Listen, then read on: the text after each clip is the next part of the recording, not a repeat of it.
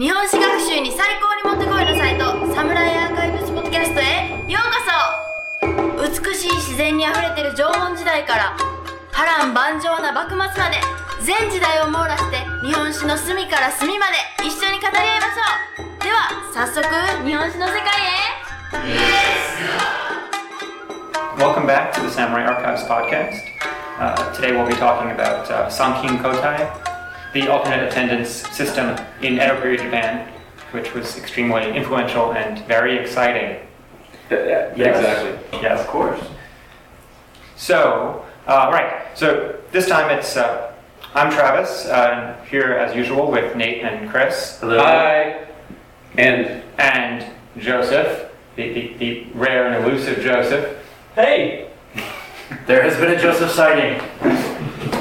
Um, so Sankin Kotai is one of the uh, one of the main sort of defining features of the of the of the Edo period of Tokugawa shogunate's uh, system of ruling the country, right under the uh, Bakuhan Taisei or the, the shogunate and domain system.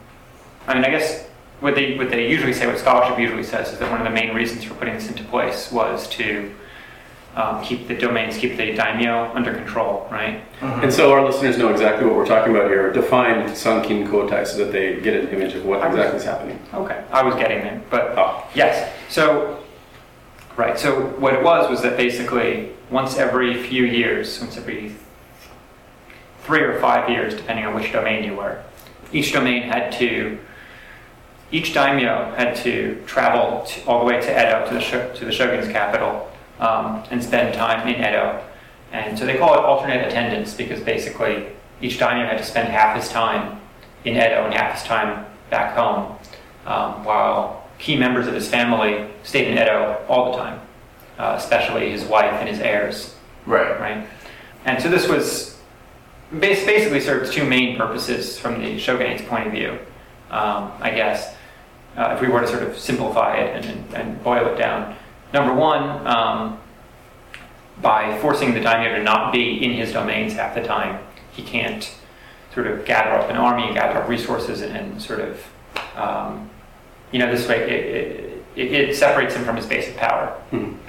Uh, secondly, because the, the journeys to Edo and back, and maintaining a mansion in Edo and all of these kinds of things were extremely expensive, um, it also helped keep the daimyo um, from amassing too much wealth. And a lot of this was there was a lot of pomp and circumstance to the actual trip itself too, right? Which would have Right. been an additional drain on the funding. Right, because each daimyo, you know, had to um, maintain their own pride, their own prestige, and nobody, um, you know, it's, it's not even something that's imposed by the shogunate. It's each daimyo would individually um, want to, you know, be seen as uh, showing off his wealth, showing off his power, not not uh, being seen as uh, uh, lesser in any way. So he, he wants to create as much pomp and circumstance for himself as he can. So, and I think, I mean, you'll see this in samurai movies, you'll see this a lot of times. You'll see this in, in uh, ukiyo-e prints and landscape prints. Mhm. You'll very often see the daimyo, um, uh, you know, marching along the roads, particularly the Tokaido, but basically everywhere. This is one of the main things the highway system was used for, I think. In, in any kind of general survey course, history of history of East Asia or something like this, they'll usually talk about Sankin Kotai as one of the main defining features of the Edo period, and they'll say it was established towards the very beginning of the Edo period, and it sort of gives the impression like as if it was there from the beginning, from 1600 or 1603 or something. Um, but in fact, it was implemented relatively slowly. Um, I mean, yeah. So uh, there really wasn't uh, this alternate attendance was not mandated upon the daimyo until the 1630s, actually. And I think the Tozama daimyo were required to do it as of 1639, Hmm. and the uh, and that, that the Tozama daimyo were the more powerful lords in the Mhm. further reaches, um, people who were not loyal to Tokugawa at the time of Sekigahara, right? Right. And people who it, includes some people who, who were really either too geographically distant or too powerful for the shogunate to really fully Compelled to to. really compelled to do anything, really. Right. Um, and we'll get later on, we'll eventually get to why Satsuma earned all kinds of wonderful exceptions because Satsuma's crazy awesome like that. Um, yeah. They're just gangster. Well, Satsuma had they got exceptions from the shogunate for all kinds of things because they were one of the most powerful uh, uh, uh, clans, and they were really, really far away. Yeah. So basically, it was like if you want to make us do it, you can send an army all the way down to Kyushu, but Yeah, they're too too isolated to really coerce effectively. yeah. So, um, right, so that's the Tozama daimyo. And then three years later, 1642, the Fudai daimyo, who are um, those that were loyal to Tokugawa at the time of Sekigahara, who were more trusted, um, th- those who were, they were um, required to do alternate attendance as of 1642. So, but prior to that, um, it was not really mandated. Um, but what I find interesting actually is that the other thing is that people talk about it being um, a new system, you know, kind of unprecedented or whatever. And maybe somehow you get the impression that I wish I had brought like a, I don't know, like Sansom or somebody else to see how he describes it. But I feel like the impression I was always given in undergrad or something. was Mhm. This is like a new system that shogunate came up with. It was brilliant, and you know, but actually it had been done before. Right. So Right. Well, I, I think that's the way it's presented uh, in, especially, well, like you mentioned Sansom and, and some of the older uh, English language scholarship. But, right, um, yeah, I mean, I think it's fairly obvious that if you if you look deeper into uh, certain aspects, that it's a refinement, so to speak, Right. of, of what what occurred earlier. yeah. I mean, if if you look at Robert Sakai, who was the leading scholar in English about uh, Satsuma, Sakai says that basically the Sankin Kotai system was adopted by the shogunate from what Satsuma was already doing, Right. forcing their retainers within uh, within Satsuma, Right. within Hmm. Satsuma and Osumi, um, forcing their retainers to travel back and forth to Kagoshima City, um, and sort of doing these kind of similar things. So Well, and I think even on a national level, I mean, Hideyoshi required every, you know, his major um, subordinate daimyo to maintain residences in Kyoto right, um, when he was at uh, Jurakudai. Mm. Uh, so, you know, the, the, the system of having to maintain dual residency uh, in both your own fiefdom and then in wherever the capital was, Right. was, was not new either. No, I mean it was actually goes all the way back to Kamakura and Ashikaga uh, shogunates. That um, says here in uh, Constantine Vaporis's or wonderful book Tour of Duty, as you can see, because I'm showing it to the recorder. um, Great, great podcast. Great podcasting. yeah. Um, no, Tour of Duty came out a couple. Well, came out back in 2008, but feels newer. I don't know. That's relatively new. relatively new. Uh, basically, the best book, I mean, the most extensive coverage of Sankin Kotai in English thus far. Um, it's kind of amazing that nobody's done it before. But uh, anyway, but yeah, Vaporis writes that um, a key component of, this, of the Kamakura shogunate system of vassal services was, that the was the requirement that its housemen perform guard service, depending on their place of residence, in either Kyoto or Kamakura, for varying lengths of time. And the Ashikaga shogunate um, had similar uh, alternate attendance to Kyoto um, that was mandated upon the Shugo daimyo. So, right, 16, oh, 1635 for Tozama and 1642 for Fudai. Sorry. Whatever. But that's one of the things I find really interesting is that there's, and we could talk about all kinds of other phenomenon, but there's so many things that define the Edo period that didn't come about until 1630s. Hmm. So you have about 30, 30 years, basically the entirety of Ieyasu's reign and sort of going into Hidetada's, and I think basically the entirety of Ieyasu and Hidetada's reigns, right? Mhm. So a lot of the stuff was put was put into place under Iemitsu, and I don't know that much about the individual shoguns and what their personality was or whatever, but I kind of wonder how much of this is somehow Iemitsu's like personal plans, his ideas, his desires, rather than some kind of more overall, like this is what the shogunate planned, this is what Ieyasu wanted all along, and just didn't get around to doing it, or something. Was it, was it touched on in the book or? Not really. Oh, okay. Yeah. Um, yeah, Vaporis spends a lot more time on sort of the cultural side of uh, which I think is that's I'm a cultural historian. This is the kind of thing I love. goes into a lot of detail about what people carried with them on the processions, what people did while they were in Edo, you know, Right. all these kinds Right. of things, and really, you know, tying it into the fact that we usually we often think about the Edo period as being that all the provincial culture sort of gathered and mingled in Edo, Hmm. and that Edo was made made into this really cosmopolitan place. But he's basically arguing that it goes the opposite direction just as much, which I think makes perfect sense. Um, So basically, since they're always going to they're also bringing back Bringing that culture back. to their local areas. Right. And, and since Edo culture is not just Edo culture, but it's provincial culture, you're bringing back things from other provinces. So it's really connecting up the whole country. Hmm.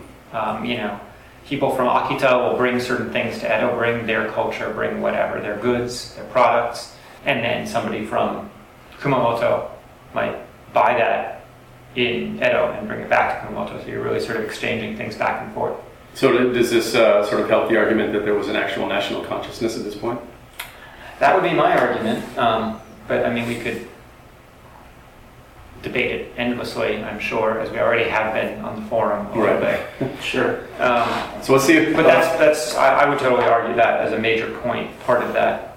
Um, yeah.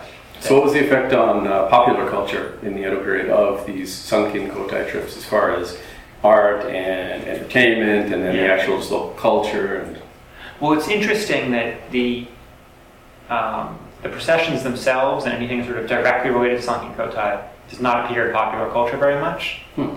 Probably because of the way the shogunate frowned upon um, any kind of representations of official officialdom, depictions of the samurai Right, class. because it could possibly be in some way critical of right. them. So Right, but you, know, exactly. Any kind of depiction could be perceived as critical, so they don't depict it.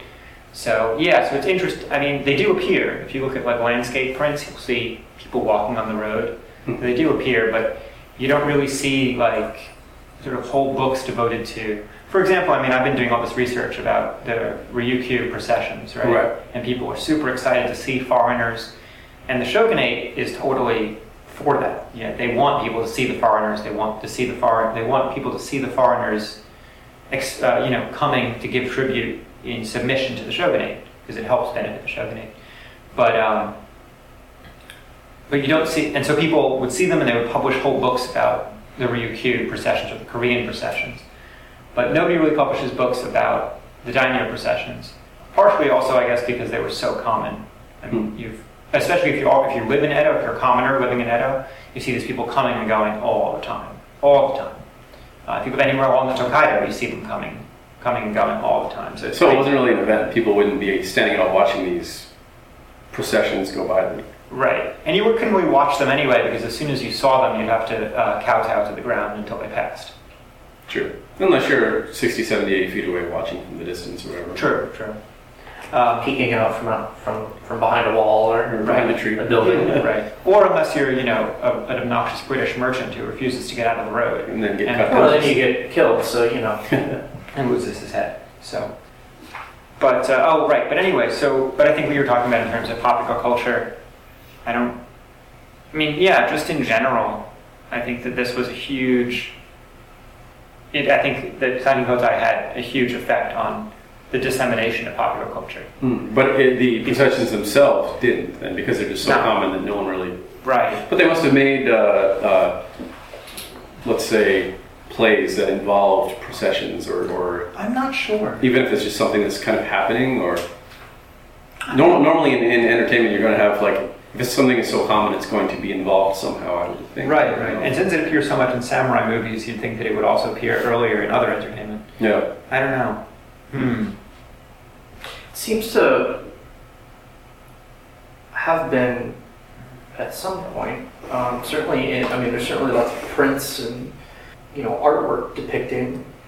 Yeah, I mean, if there wasn't, then we wouldn't have the cover for the book. Right. So, But- so at some level it was, but Yeah, at some level it was, but somehow not quite so much, I guess. I don't know. But um, but Vaporis really emphasizes the extent to which Edo was so heavily uh, a samurai city. I mean, 10% of the pop, I think he said 10% of the population of the city was some kind of servants or, or retainers to daimyo. Um, and these servants would, you know, obviously they had all kinds of duties, but then they also had free time. And they would go out into the city and buy books and buy goods from all over prov- all, all other provinces.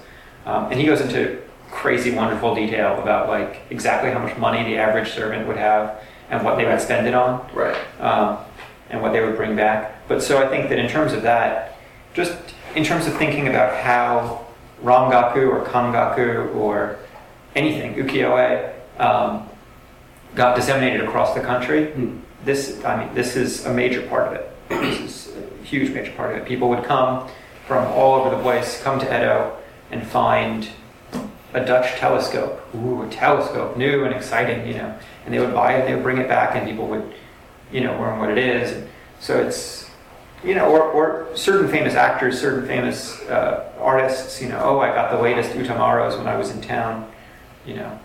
I would also think that it would have uh, quite an effect on bringing things from outside Edo to Edo. Like, Absolutely. you know, uh, somebody bringing Mikan from Satsuma or from, Right. you know, Right. Shikoku or something. Yeah. and I mean, access, giving people in other different regions, you know, Mhm. it like somebody from Tohoku might come to Edo, they're not going to go all the way to Satsuma because that's not what they would do, but they would be exposed to things from Satsuma by coming to Edo. and so Absolutely. forth. And members of the procession is to say, you know, servants, footmen, whatever, um, were allowed a certain amount of of their chest, their cargo, to be personal, Personal. good, personal items, and also personal items for sale.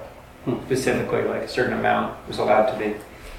But anyway, there's nine. Uh, I don't remember how many han there were exactly.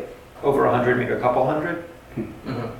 some daimyo had multiple uh, mansions, and somehow or other it adds up to 900 to 1,000 daimyo compounds in the city of Edo, taking up roughly 70% of the city. Wow. Yeah. So, Were there any examples? Well, so now that we know uh, So- what it was and well, let me, let me just finish with what I, I just noticed of the Oh. hierarchy. Yeah. So, A- According to the internet, there were, um, the number varied, but there were typically around 300 Han. thank you. So, Yeah. Um, Tour of Duty, page 131. On the land grants closest to the shogun's castle, the daimyo built compounds referred to as the upper residence, kamiyashiki. Uh, these were the main residence of the lords, also known as iyashiki, or the place in which he actually lived, iruno, and their immediate families, chief officials, and many of their retainers. And this also would function as the domain's chief um, headquarters or administrative center in Edo. But then they would also have sort of secondary mansions which are not really described here, and then he goes into com- comparisons to London because that obviously makes so much sense to us Americans to compare things to London. Ah, secondary or middle compounds, Nakayashiki, were built at some distance from the castle, and their function was more fluid um, relative to the upper and lower yashiki. So, yeah, so I mean, you'd have different ones, right? These Kamiyashiki, Nakayashiki, and then Shimoyashiki in different parts of the city, uh, uh, functioning as certain, pur- uh, you know, different purposes. Shimoya- Shimoyashiki were a little bit more like vacation retreats or villas. so now that we know sort of what this was, uh, why it was done, Right. uh, and then it was mandated. Were there any examples given, or are there any examples where someone refused to, aside from Satsuma, and then there was some sort of punitive expedition taken out to to sort of force them into it or punish them for not going? Or I don't recall any examples of that actually. I mean, it, it, I think you're right. I mean, it seems strange that everyone, all the daimyo, would just agree, you know. But um, yeah, I mean, Satsuma, uh, Satsuma went and performed their duty, and while they were in Edo, the Lord, you know, requested because of our great distance and whatever, um, you know, can we can we do this once every five years instead of once every three years? or once every three years instead of every two years, or whatever it was. And um, Satsuma also, you know, asked for exceptions to. Uh, I think Satsuma was the only domain that was permitted an exception to the one castle per domain rule. Hmm. So Satsuma had a gazillion castles. There were, we did come across uh, a couple areas that were given leniency on Sankin Kotai. Was Nagasaki one of them because of their harbor duties? yeah, several of the. Oh, that's right, Yeah, that's right. several several of the places, um, not just Nagasaki, but but uh, which I think was what Omura Han. Yeah. Um, well, well, the but city. se- several of the Han in northern Kyushu because they had right. um, right. You know obligations to defend Nagasaki Harbor, and that cost money because they had to pay. Supposedly, it was supposed to cost money because they were supposed to pay for fortifications, which they generally didn't.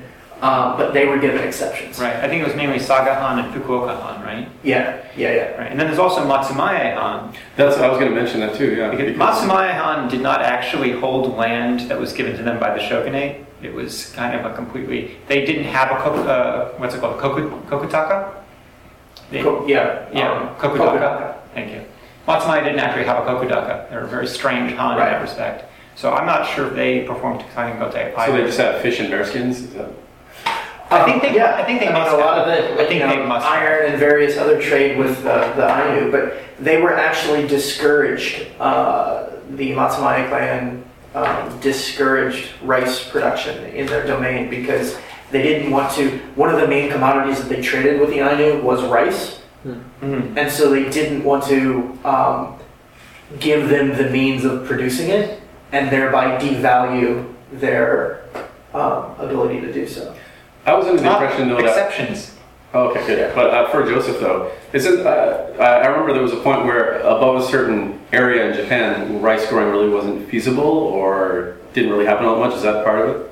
Well, climate-wise, uh, basically above Sendai, there's been um, archaeologically limited rice production, but uh, there are basically there are several waves of the agriculture and, and rice production that swept across the archipelago, and in uh, actually early, late early Yayoi to uh, middle Yayoi to um, the most northern parts of, of Honshu, the main island of Japan, actually you see rice growing villages there with the same neatly laid out grid system that you see in Kyushu. So you see, uh, you don't see um, any tech, real technological drop. And so, you know, the first wave rushes up there and the tide, you know, draws back and it goes below Sen, basically Sendai, speaking very generally. Was that because of the, of the difficulties in producing rice up there, or It, it very well could be um, simply climate based, or it could be the fact that the um, the hunter gatherer culture there was um, means enough by itself. But more and more, um, there, you know, historians and archaeologists are looking at the possibility that the Ainu were more um, culturally advanced, technologically advanced than we've been long led to believe. So. Um, you know, trying to keep rice technology, rice growing technology out of the Ainu hands, trying to, you know, not giving them a leg to stand on, really ties into the late Edo expansionist policies and the, the dehumanizing, the demonizing policies, trying to get, um, you know, once you once you dehumanize or demonize a people, it's very easy then to annihilate them and take over their land. So um, it's, you know, I think that's a very political reason nestled in there. Um, You were mentioning exceptions. Oh yeah. So first of all, so most of the daimyo did actually alternate uh, every. It's, it's every two years. It's every other year, um, and which kind of makes sense. And um, other some other groups, certain certain hatamoto or certain people who are not daimyo, also had to perform alternate attendance. Which I thought was interesting. Um, neighboring um, uh, and, and all of the daimyo were basically divided into even years and odd years, right? You know, Hmm. which ones, which year do you travel in? So? You, so basically, so they're not overrunning the city. Then. Well, that, but also so that you're not sort of emptying entire regions at once Uh, okay. or something. So basically, neighboring uh, Han Mhm. would would not be traveling in the same year. So Awa and Tosa were not performing alternate attendance at the same time. Um, and uh, Saga and Fukuoka did perform alternate attendance, but never at the same time. And their period, um, their period of residence in Edo was reduced to only 100 days, so they could get back um, to perform their duty Right. uh, of coastal defense. The the So clan from Tsushima, similarly, because of the distance, because they lived on a separate island, whatever, they only had to make the trip once every three years, and they only had to stay in Edo for four months. Matsumae also was only four months and once every five years.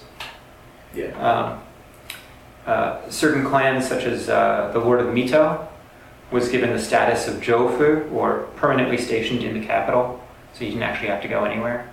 You didn't have to actually perform uh, at all. Um, and various other sort of senior counselors, junior counselors, magistrates. Temporary re- reprieves were given as well um, when there was a foreign crisis. So uh, when the Russians decided to show up in Nagasaki, Saga and its various branch domains were given exceptions for brief times.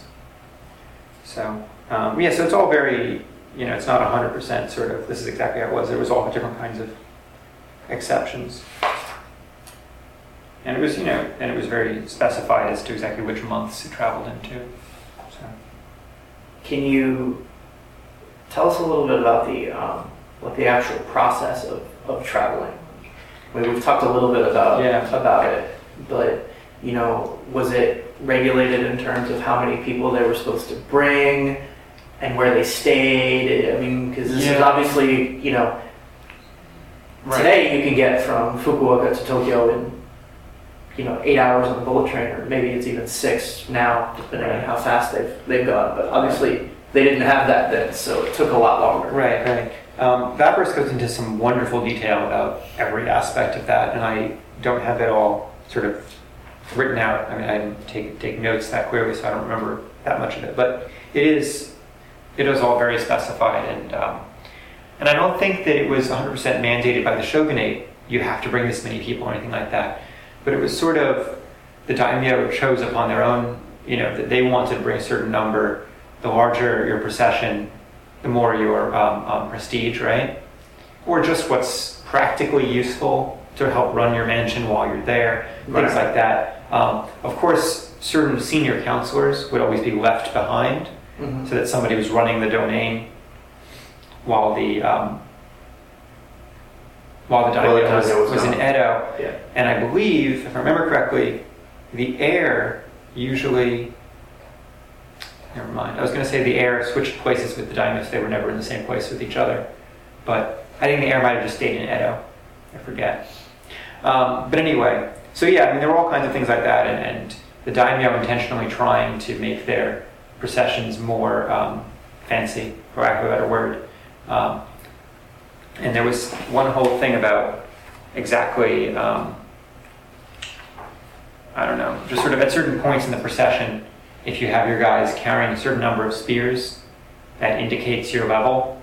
Um, only Tokugawa family and you know and the Gosanke and the other sort of branch Tokugawa families were allowed to have four spears. The most powerful Tozama daimyo were allowed three spears. Everybody else could only carry two spears. And that was sort of an indication. Interesting. Um, and then there was also just sort of the, the number of treasure, uh, no, no, I was going to say treasure chests, but the number of chests of goods, the number of, you know, gold, uh, you know, gold decorated lacquer chests that you're carrying with you, and various other kind of signs like that definitely, you know, had a, had a role. And um, in terms of routes, I think most, um, most domains followed a similar route. I mean, there, there were sort of very standard routes, right? What you had to do. Right. And most of them, uh, I'm just going to talk about Western Japan because I don't really know exactly how things went in, for example, Tohoku. But if you're coming from anywhere in Kyushu, Shikoku, um, basically you take a boat to Osaka um, and then take the, uh, the Tokaido from there. Okay.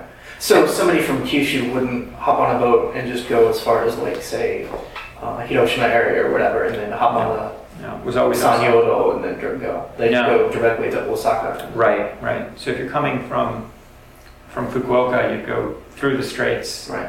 Uh, into the inland sea, Right.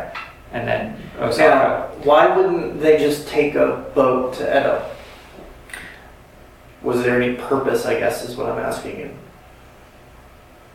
not allowing people to do Yeah, what was the march part of the process, I guess, part of the, this- That what is they're supposed really to spend money on? That is a really good question. Kind of, that was my impression, was part of the whole thing is that they, Yeah, because it, because it costs money. yeah, they, they do that to use up their money, so. Yeah, and also just because I guess boats were not, um, maybe they didn't have enough ships, or uh, I'm not sure. Um, but in any case, they did. Um, the other question you had was about like how they stay and where they stay and stuff. Mhm. And so, obviously, we have these uh, post towns, right? Right. Um, I mean, right at each station of the Tokaido, and each one would have a, a honjin, where um, the daimyo and his immediate people would stay, and then sort of additional inns and temples and other places. Uh, and what's the word? Is it Waka Honjin? Waki Honjin. Waki Honjin. Okay. Waka So Waka. separate Yes, yeah. yes. Standing on the side, Yeah. like a waki. on the side. Yeah, if um, if Like the- the waki in, in No, because that's what I know of. For the for the listeners, if you um, check out the wonderful book uh, Japanese Inn by Oliver Statler. Oh, yeah. It's um, I I mean it's dated, but Yeah, it's it's been still mentioned before on this a podcast. really good read.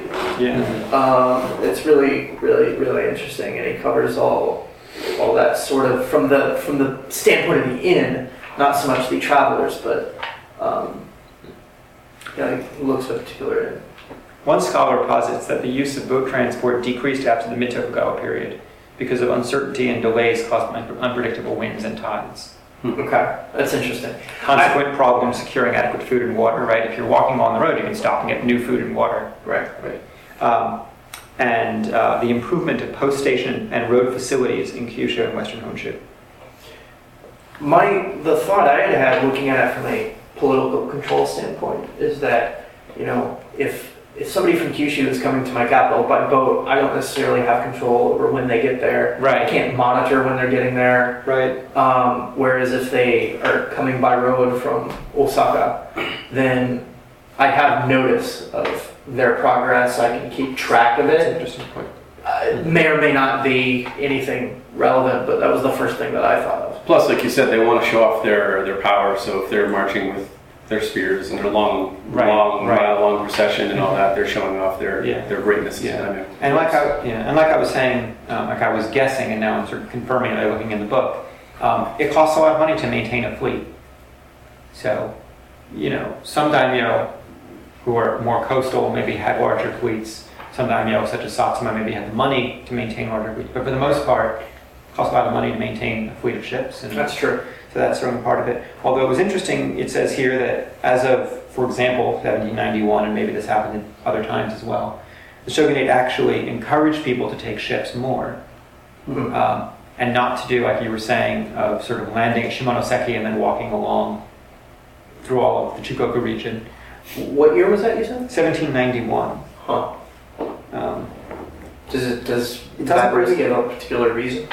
It doesn't really say why, other than that the shogunate at that time, I mean, their comment, the shogunate's edict or whatever, officially said that because facilities for sea travel are now well developed, that you can and you should. But in, it- but in any case, whether they were going overland or by sea in Western Japan, it says here that for strategic reasons, whatever those may be, they were not allowed to take their ships any further than Osaka. So they had to go to Osaka and then get on the road Mhm. um, which I'm assuming also maybe has something to do with protecting the coasts of the other provinces, right? Mhm. We don't want Shimazu ships coming all the way to Ise or something, or, or I don't know. They're afraid the Shimazu are going to take over Ise, but whatever. Um, and they, I guess they don't want too many daimyo ships coming into Edo Harbor. Maybe just again, I know, A lot harder to control, I would Yeah. think. Um, Not being a, I don't want to say not being a seafaring nation because we know that, you know, there was sea trade and, and so forth, but they weren't exactly a naval power at this time. So right. the Tokugawa government would not exactly have had the ability to control. I mean, if they're traveling overland from Osaka, then they're going to pass through, especially like around uh, Yeah. Kyoto and Nagoya, Yeah. um, different areas that were controlled by Tokugawa branch families. Yeah, and I think this goes back to what you were saying about keeping track of where people are and passing through, um, you know, different gates and, and checkpoints and things, right? Um, and like it says, I mean, even foreigners, the Koreans also went from Korea, went from you know Busan to Tsushima and then around into into Osaka. Yeah. And they also walked, but then that is again because of the need to show off the Koreans as they as they walk, right? Right. Um, so, but he also goes into a lot of interesting detail about just sort of the, uns- the unwritten rules of the road. There were a lot of things that were not explicitly, or that were at, there were sort of various levels, various degrees to which different things were explicitly shogunal edicts. Mhm. But whether it was whether it was officially mandated or not, people nevertheless walked on the left side of the road, um, not on the right side, always on the left side. And um, and there were no no carts on the Gokaido on the main roads. Okay. So um, had to carry everything. What was the purpose of walking on the left side of the road? Does he mention it? Sorry. Well, it just it sounds like you know one of those things that you often hear samurai wannabe bushido types talk about. You know, with the oh well, the sword was on the you know like something out of that you, that you hear some out of of Shogun. nonsense because Uh, the, you know, the sword was on the right. Book. Yeah, because the, the, The sword was on the left. yeah the sword was on the left. So if they walked on the right side of the road, the sword would be in the middle of the road, and Mhm. if two samurai passed each other and their swords, their scabbards touched, Then they'd have to then fight they'd to the have to death. fight to the death or something like that. So I was just wondering if he had anything that like Yeah, mentioned that. I mean, it, when you when you say it like that, it, it sounds pretty ridiculous. You know, taking it as far as as that, but Yeah, yeah, there could be something to it. yeah. Well, let me see what we can find. Yeah, sorry. Yeah, I'm, I'm sorry. I don't I don't see it. It's a it's a very good question. but Sure. it's- No, it's okay. Um, Yeah, we, we usually aren't prepared either. Yeah, I mean, I, I think But- just mentioning it as a, you know, I mean, I can see it certainly being a courtesy thing. Like, you don't want to, you know, bump people, and so it puts Right. self out of the way in a more convenient fashion. But, you know, that's the kind of thing that somebody like Clavell takes and runs with in ridiculous ways. Right. And of course, we have plenty of examples of daimyo claiming sickness. Oh, I can't travel because I'm sick. Yeah, I figure uh, sickness is kind of the standard in Japanese history. Like when I don't want to go somewhere, I say I'm sick. So I assume that's probably a pretty big thing with the. Uh, Yeah. Yes, I'm Oh, sick. I can't see you for the next three weeks. Sugoroku. So going back to what we were talking about at the beginning of the podcast okay. about how processions were depicted in popular culture, right? hmm Sugoroku game boards, right? Mhm. Board games that depicted sort of places across the whole country, hmm you know, um, through the the deceit, as it were, through the, the theme of alternate attendance. It's kind of like a, a Chutes and Ladders of daimyo processions. Exactly. Wow. So Candyland. Yeah. right. So whether I landed on Satsuma. I get Nikon. Exactly, exactly. So, right, so some games might actually sort of feature procession throughout the game, whereas other ones might be just like, you know, like you end on this spot, it says, oh, time to go procession. You have to lose a turn while you, you know, While you, cow- while you, while you bow down. while you kowtow, exactly. You know, or, you know, whatever. Um, yeah. Yeah. Yeah, I think at some point it'd be really fun to actually look at some of these games and see what the actual sort of um, individual spaces say. Hmm. Well, was it well uh, well calculated? Were, were they kept kept uh, using up their money but without being destitute, or was it did it get overdone, or Towards the end of the Edo period, it total it definitely got to be um, um, too much of a financial Didn't burden. they start to reduce it Yeah. at the like Towards the very end. yeah. towards the very end because it was just so much of a burden, and plus they had the added obligations of uh, national defense or Right, you know Right. British coming in and shelling random places kind of took uh, some of the emphasis away. Right, right. Yeah, I mean, I, I get the impression, this is not really based on anything in particular, but I get the general impression that um, at least sort of earlier on, sort of mid-Edo period, Mhm. certain domains like Satsuma and Kaga had more than enough money and they were not in any way really um, um, Financially affected. right. Yeah. But yeah, I mean, like we were saying about sort of the cultural exchange, about bringing things and getting things back, and uh, um, um, that person in particular really points it out. Um, also, that bringing everybody to Edo was a civil, a quote unquote civilizing force as well. Hmm. That whatever was going on in provinces, and I, I don't want to say that anybody was quote unquote barbaric or anything, or I, I- don't want to, I don't know what to assume about particular daimyo, what their sort of local customs or upbringing were out in the boonies, but so long as people, the daimyo, their advisors, people who are in Edo, watching No and I don't know, whatever, meeting with Rangaku scholars and just sort of having the experiences of being in the cosmopolitan city of Edo, Um, they were sort of a, a civilizing force here. Theatrical performances, tea ceremony. Um, um, of course, the samurai, officially speaking, the samurai were supposed to prefer no and kyogen, but they watched plenty of kabuki and puppet theater as well. Yeah, tea masters, artists, painters. Yeah, I mean, there was plenty of commoner merchant action going on in the Edo period, transporting things back and forth. Mhm. But um, but I and I, I, I I don't know if we could even quantify sort of how much how much transport that was, how much goods transported compared to um, you know compared to this. But and, I'm, and I would imagine that the merchants were actually a much more much more volume of goods transported. Sure. But nevertheless, I think that this played a very important role, you know, in, in disseminating goods, products, things back and forth. I think it'd be interesting to look at it um, compared to, you know, comparing those two things, the the samurai class and their servants moving back and forth and what they transported and, and, and brought versus merchants and Right. they're actually, you know, in the movement of goods for economic purposes. Right. Um, but also, you know, a third thing, this is really the, the, the, the Edo period is really the first time that you have national tourism Right. uh, in terms of people, you know, going on pilgrimages to Ise or, or various other. right. right. And not just religious tourism, but Yeah. people actually traveling for the sake of traveling. Right. So it'd be interesting to see how that, because, um, you know, I've, I've read things that talk about the, the religious touring, but that, that's how, you know, they, people would, you know, common people would go and be exposed to other things in other domains because they go to, to Ise or whatever.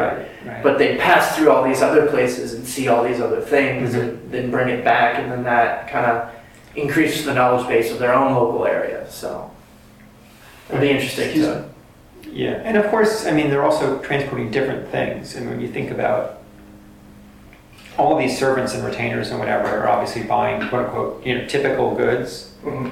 Whatever they may be, Mekon, paper, whatever it may be. Right. But um, so those are the, roughly the same things that merchants are transporting. But when it comes to manuscripts, paintings, uh, you know, certain seriously luxury items Right. that were being presented to the shogunate as gifts from the from the regions or vice versa or things like that. Um, they are transporting different things to some extent as well. So you have the daimyo bringing back, you know, and there were plenty of, um, and just in terms of interactions in Edo, I mean, I'm thinking of, for one example, Hiraga Gennai was a Rangaku scholar, right? And if I remember correctly, Gennai was originally from like sort of the Hiroshima area. So uh, Hiraga Gennai was originally from Takamatsu. Um, but uh, in any case, he was in he was in Edo, doing rangaku, doing all kinds of things, and he met up with people somehow or other. He ended up meeting with people from Akita-han, um, who invited him to come all the way back to Akita with them and teach them how to paint in the Western style, oil painting. Hmm. And so, which sort of you know, which then um, gave birth to a whole sort of subgenre of painting, Akitaranga, Akita, whatever Dutch painting. So these kinds of interactions, I mean, constantly, people coming and meeting with Confucian scholars, with Rangaku scholars, painters who are meeting with each other, um, and then taking things back and, and cultural exchange in that respect. Um, was a major impact of Sankin Kotai.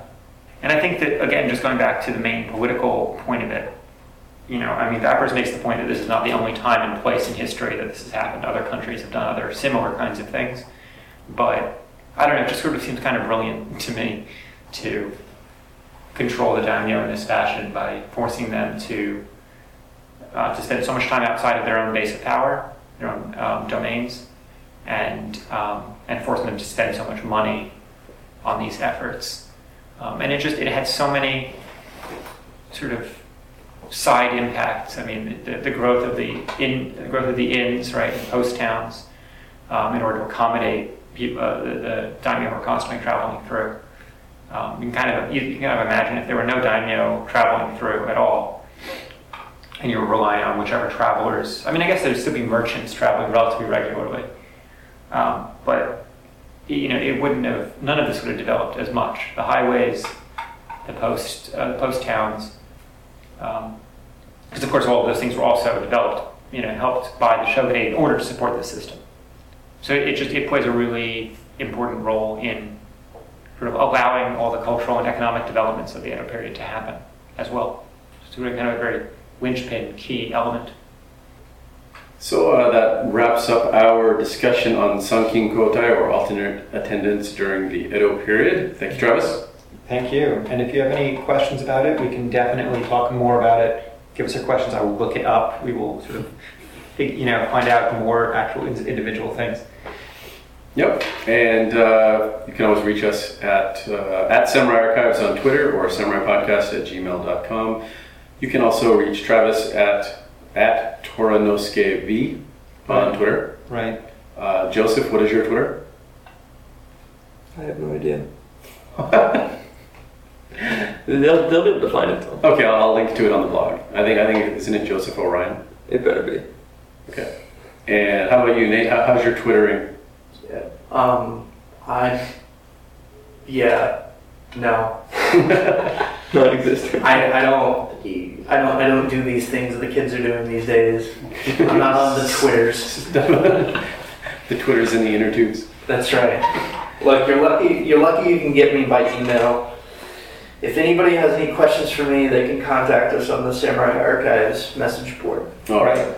Forums. Yeah, Forum, So other than that, uh, yeah, you can reach us at the forum and all those fun places. Samurai Archives, throw it in Google, you'll find it. But of course, everyone who's listening to this already knows. So other than that, um, Join feel- us next time. yes, feel free to give us five stars on iTunes. You're disgusting. In fact, That is pretty shameless. oh, of course, in fact, write us a, a glowing review, and that's even better. Well, join us next time when we Oh, vote no. someone else off the island. um, Uh, yeah, and also support. Feel free to support the podcast by going to the Samurai Archives bookstore. bookstore. Uh, Tour of Duty is amazing. You should buy it. Yes, uh, that that will. And if you do buy it, buy it through the Jap- uh, the Exactly. Samurai Archives. Yes, because you're not paying a penny more for it, yet we do get a little cut here so that I can keep the lights on at our expensive uh, Samurai Archive studio here. Right. Yes. And also, there's of course the Cafe Press T-shirt shop with various prints. Uh, I'm wearing one right now, in fact. Yeah. That's lots how of great it is. Really cool and, and not in any way cheesy stuff that says Furin Kazan and things like that. Yeah. but uh, so yes, uh, support the podcast, please. And well, I, I guess we will call this a day. So this is Chris for Travis, Nate, and Joseph saying mahalo from the slightly rainy Manoa Valley in Honolulu, Hawaii. Bye. Bye.